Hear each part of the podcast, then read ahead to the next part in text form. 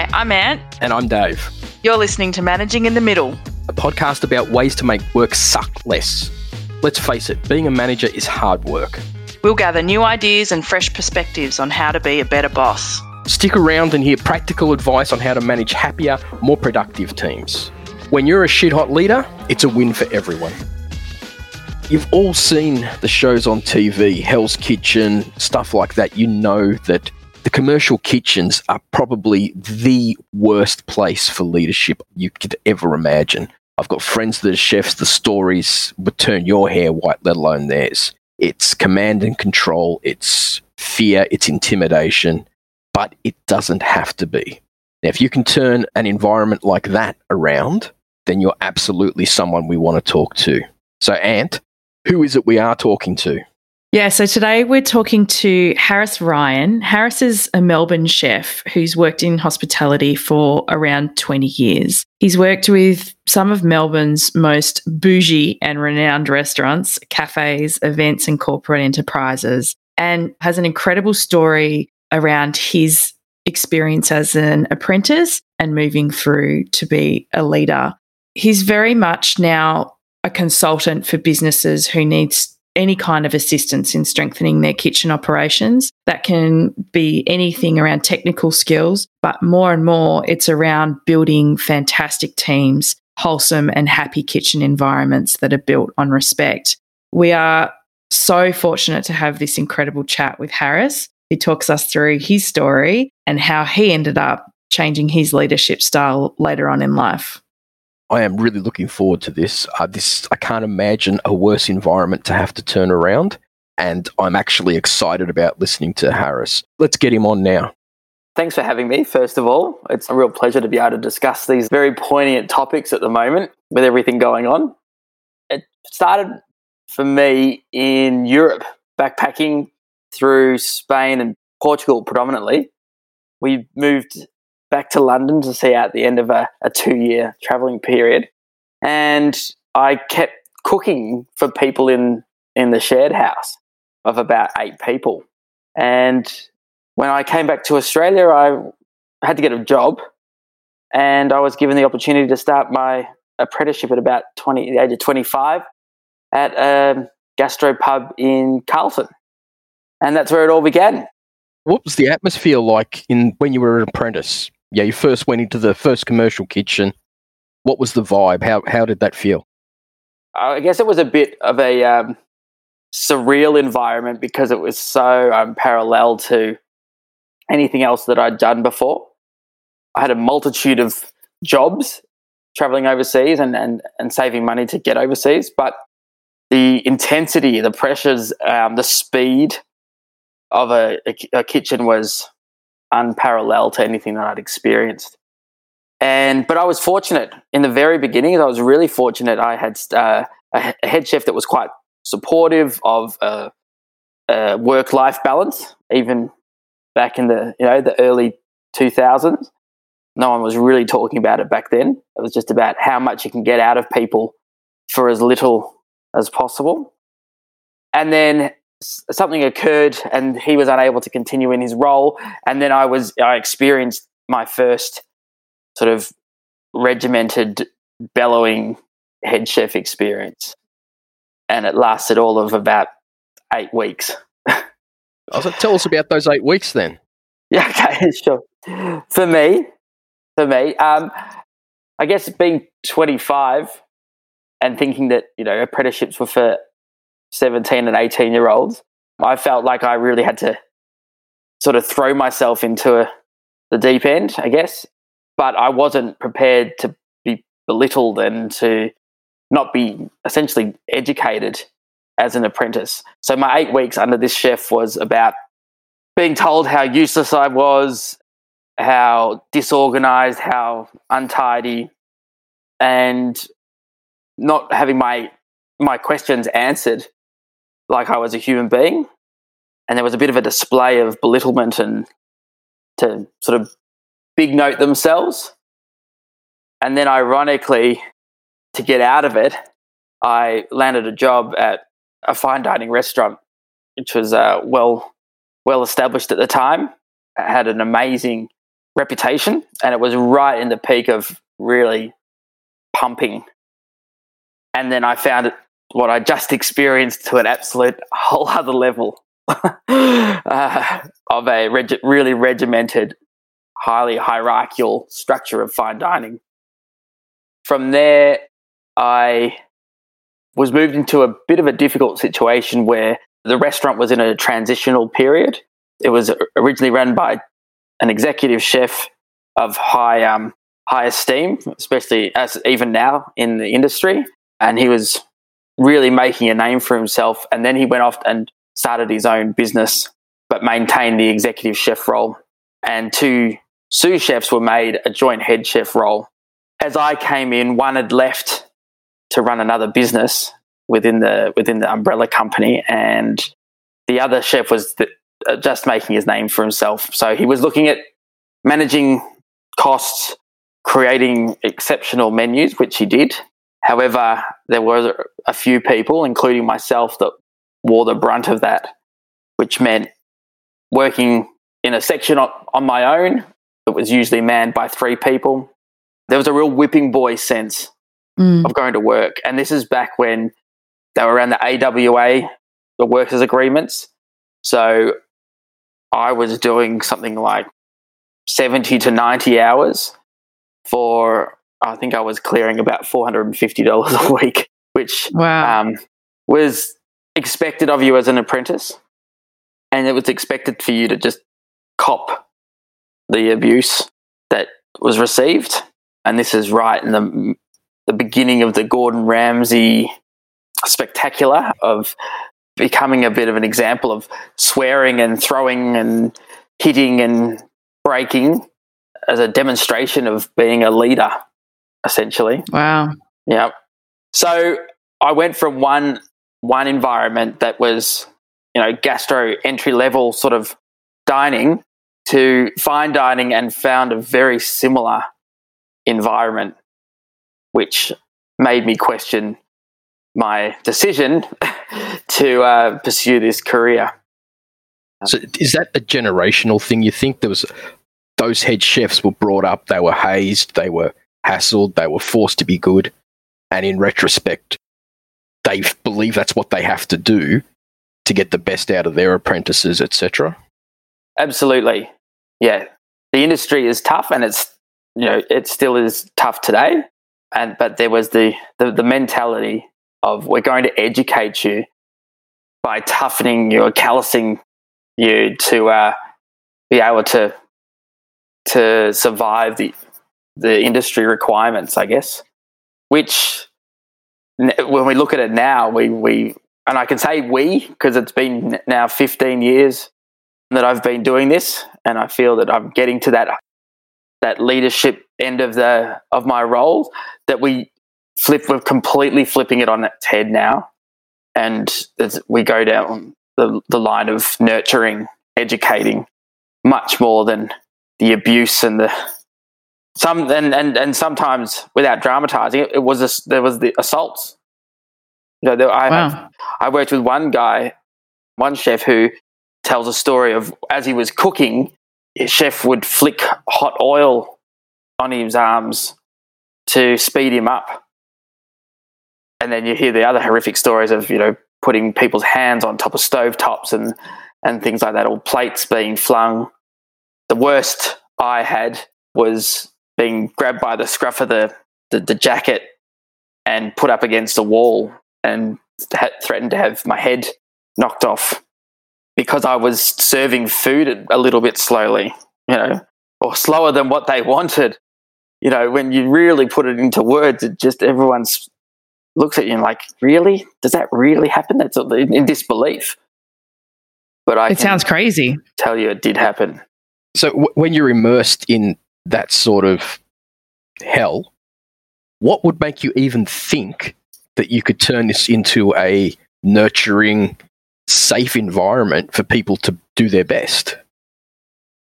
Well, when you're going through the ranks, and I, I'm still talking about it, my, my apprenticeship days, as I moved through the ranks of that strict hierarchical structure that we have in the kitchen, you only repeat what your leaders, what your senior people did to you. So I've looked back now and I've some of my behaviour towards other people, I'm appalled at. You know, I never assaulted anyone, and in the heat of service, you you are yelling and swearing and sometimes belittling people to generate motivation for people not to, to be the victim of that that behaviour.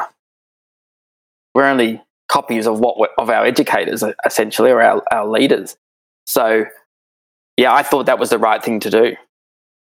Well, Harris, what, what turned that around? So at what point did you start to experience good leadership in the kitchen? I was fortunate enough to work for a company that just forced us to, to respect everyone.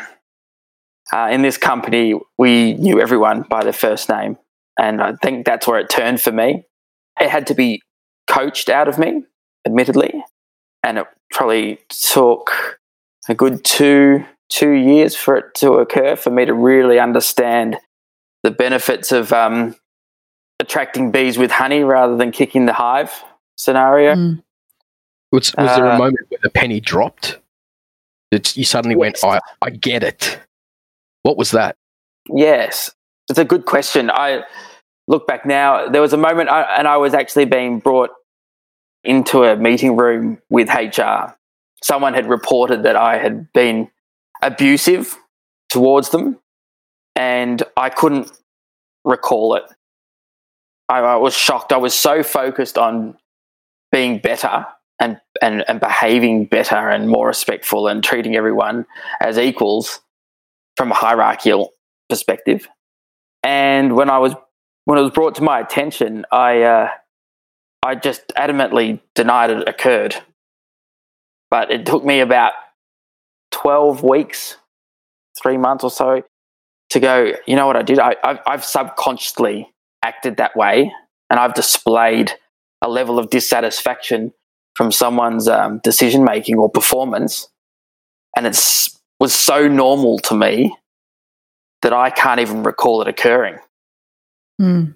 Even though I had three people in, sitting across from me telling me that multiple people had seen and heard what I'd said or done. And then I realised that it had become an innate part of my performance, like my response to a, a, a high-pressure situation. And I became more mindful of being mindful, I guess. I, mm. you know, a heated service. I needed to, I, I knew the trigger points. I knew when my blood was starting to boil or my heart was starting to beat faster. And I had to be mindful and start breathing and say, this is the, this is where you go over the edge. Now let's bring it back. And I could, yeah, and it, it never happened again. Knock on wood, and it will never will. But that's pretty amazing. When you feel like you haven't got control of your own responses in those high pressure situations, which are often in my my field, it's quite it's quite scary. It's quite daunting. Talk to us about getting results without using the command and control. Yes, chef. Because in that environment, from what we see on T V, from what we hear from friends that are in cookery and things like that, you need to know what's going on. You need people doing things at the right time. How's that working out without that hierarchy and command and control? I can almost answer that with one word, Dave, to be honest with you, and that's education. Explaining and speaking to people calmly about why you want something done and to train them into the operation. So I'm huge on process and strategy building for kitchen op- operation, and you get your, the best outcome through having those really strict processes. But people can't ad- adhere to process or uphold process if they don't understand the why you do them. So and I've, we've, we've oh, mentioned before outcome or outcome orientation. So rather than do your do this, it's achieve this outcome. Is that what we're talking exactly, about? Exactly, exactly. That's right. So my education was do it because I said so, and you you would, you know, rinse and repeat over and over again, but you could walk out and not understand why. So you don't become a better chef. It doesn't add tools to your belt. Now, regardless of people's interest, if they want to be part of the team and they want to be a contributor to the environment and the end product, they need to have a sound understanding of why we why we do things the way we do. Mm. And how do your teams feel? Like, how have you noticed a bit of a difference in how the teams behave from, I guess, the old school mentality to a different way of working? What's how do people respond to that? Oh, look, the majority of people feel like a, a participant, that they're contributing immediately, because, like Dave mentioned, you've got an end target. You've got a, a team that all want to push the wall down, you know, in the same spot. But if you, if everyone, you've got individuals pushing, trying to push a wall down in different areas, you're not going to achieve your end goal. So if you get everyone on that same process, on the path of processes, you're going to not only achieve your goals, but you're going to make your team members less stressed. They're going to um, be more systematic, and they're going to enjoy working more, because it is, like we keep, well, I keep saying, it's a really tough environment to work in. You know, it's it's nights, you're you're away from your family and friends. You say goodbye to your social life. The amount of people exiting the industry at the moment with the COVID situation is just scary. I've got clients who are trying to employ chefs at the moment so they can train to launch when when Melbourne does become accessible again, and they're not getting any responses because people are finding other ways, finding ways to get out. Mm.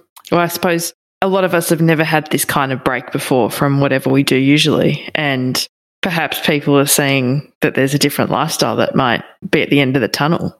Oh, absolutely. Absolutely. If exactly you work stuff right. and you find out you you can live without it, then why would you go back? Exactly. Exactly. But there are a lot of people that are really passionate about the industry. They love the, the that intense environment. They love the creativity.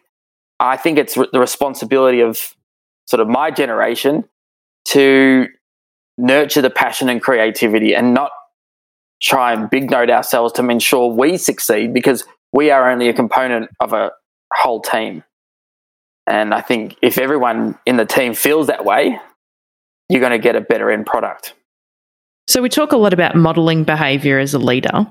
Who do you get to look to, I guess, in your industry, Harris, of who is really leading in a new way and empowering people and getting people happy to come to work and having less burnout? What's the flag on the hill?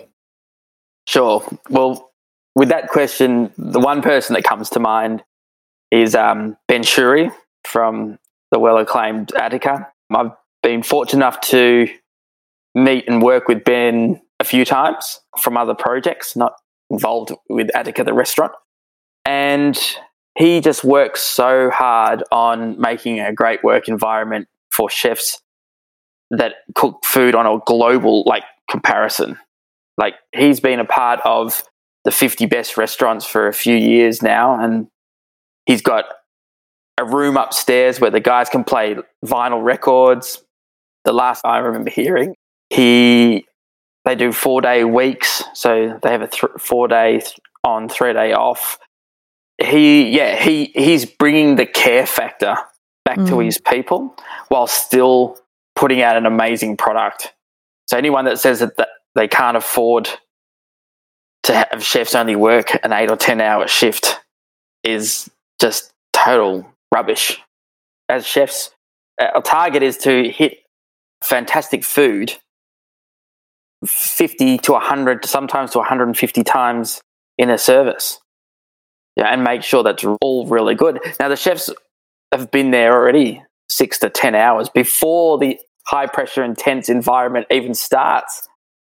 So we need to nurture these people to, to make sure that when it gets to the customer, that's when they're shining, that's when they're at their best.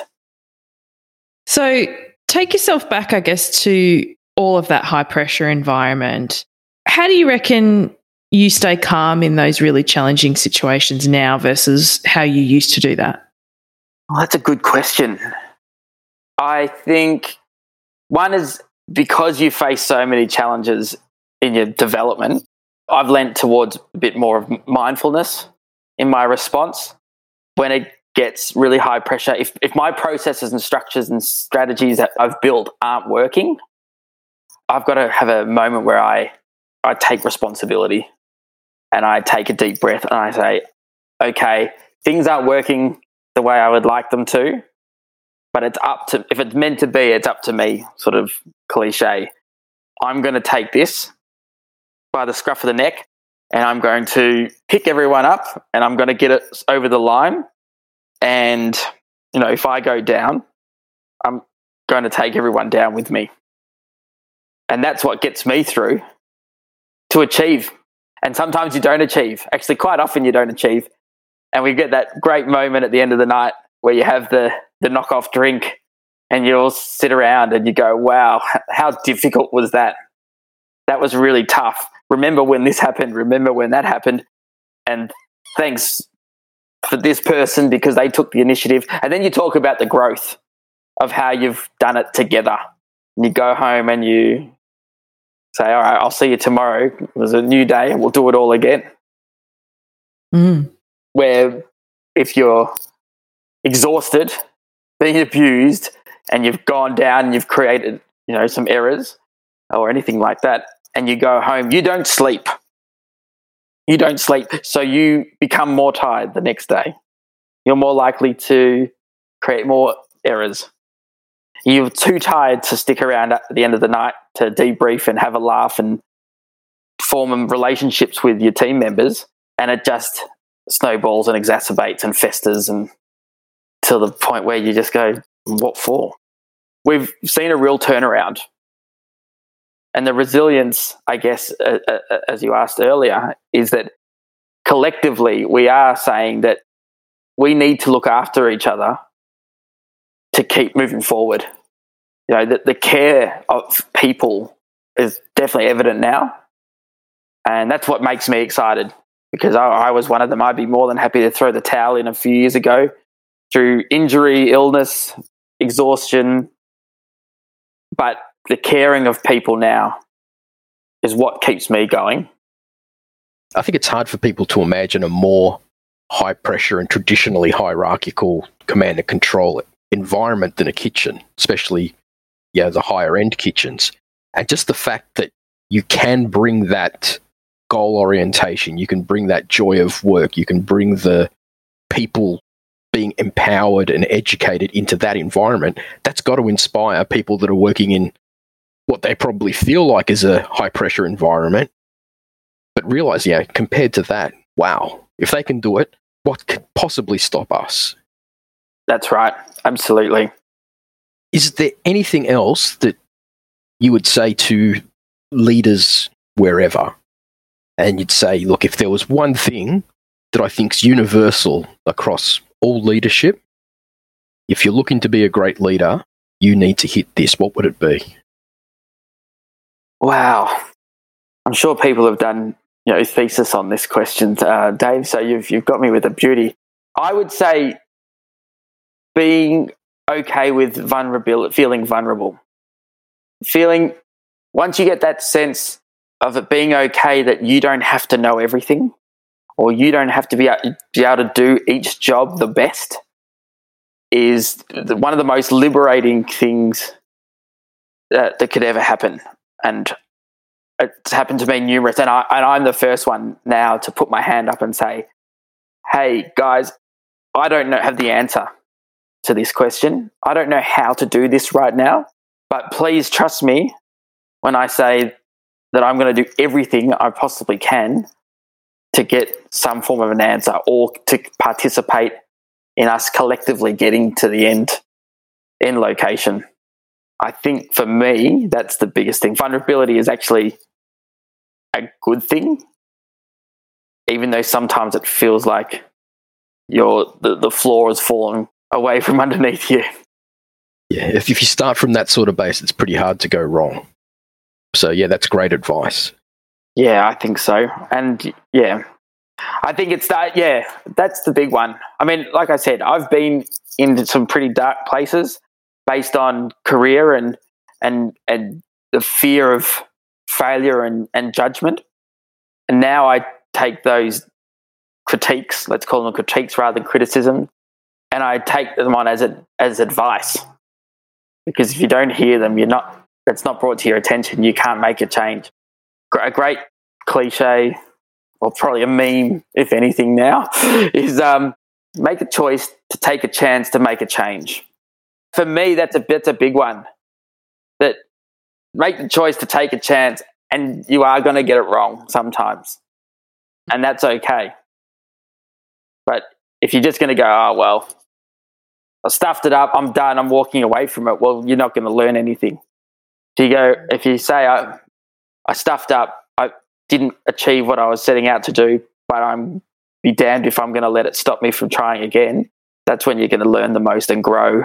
And that is infectious to teams, that display of um, determination to achieve. Harris, you launched your business earlier in this year, and for the last little bit you've been consulting. Tell us a little bit about what you do in a, you know, in a nutshell. Well, in a nutshell, I guess I try and put a nice, pretty bow around exactly what we're talking about, bringing in structure and process into kitchen operations and putting them down on paper, a tangible, accessible map, roadmap to how kitchens should operate to minimise the stress that comes from the, the pressured environment, uh, and building teams. Building teams through what I think the four the four P process is, is, is great because people can see the roadmap, they can see the step-by-step goal or the way to get to the goal. So it's a, it, when it, we use the term consultancy, it, it really is just team building and process and strategy implementation to industry that doesn't have a lot of t- spare time to to focus on that. I'm sort of like a, a ghost chef, a ghost leader. I don't contribute to menus. I don't put my name up in lights, but I'm there to be the op- to have the open door policy for the chefs to to grow, and you'd be used as a resource. Sounds like someone else I know, Dave. It's good work if you can get it. Yeah, that's right. Half the battle. It, it is. It's, there's, a, there's a lot of... I mean, I love working with teams and seeing people grow, just as you said. But mentoring other leaders is like your superpower, because now you're exponentially seeing teams grow and teams of teams grow and helping that many more people. So I, I feel you. I love that work. Well, thank you so much for joining us today, Harris. We it was an absolute ball interviewing you. Thank you both for having me. It's been great. It's been some wonderful insights. Thank you very much. Okay, that's it for today. Thanks for listening. If you've thought of any burning questions or we've triggered something you'd like to discuss, hit us up on the socials. If you want more information, check the show notes. Everything's in there. Do us a favour, tell your mates. We can help everyone.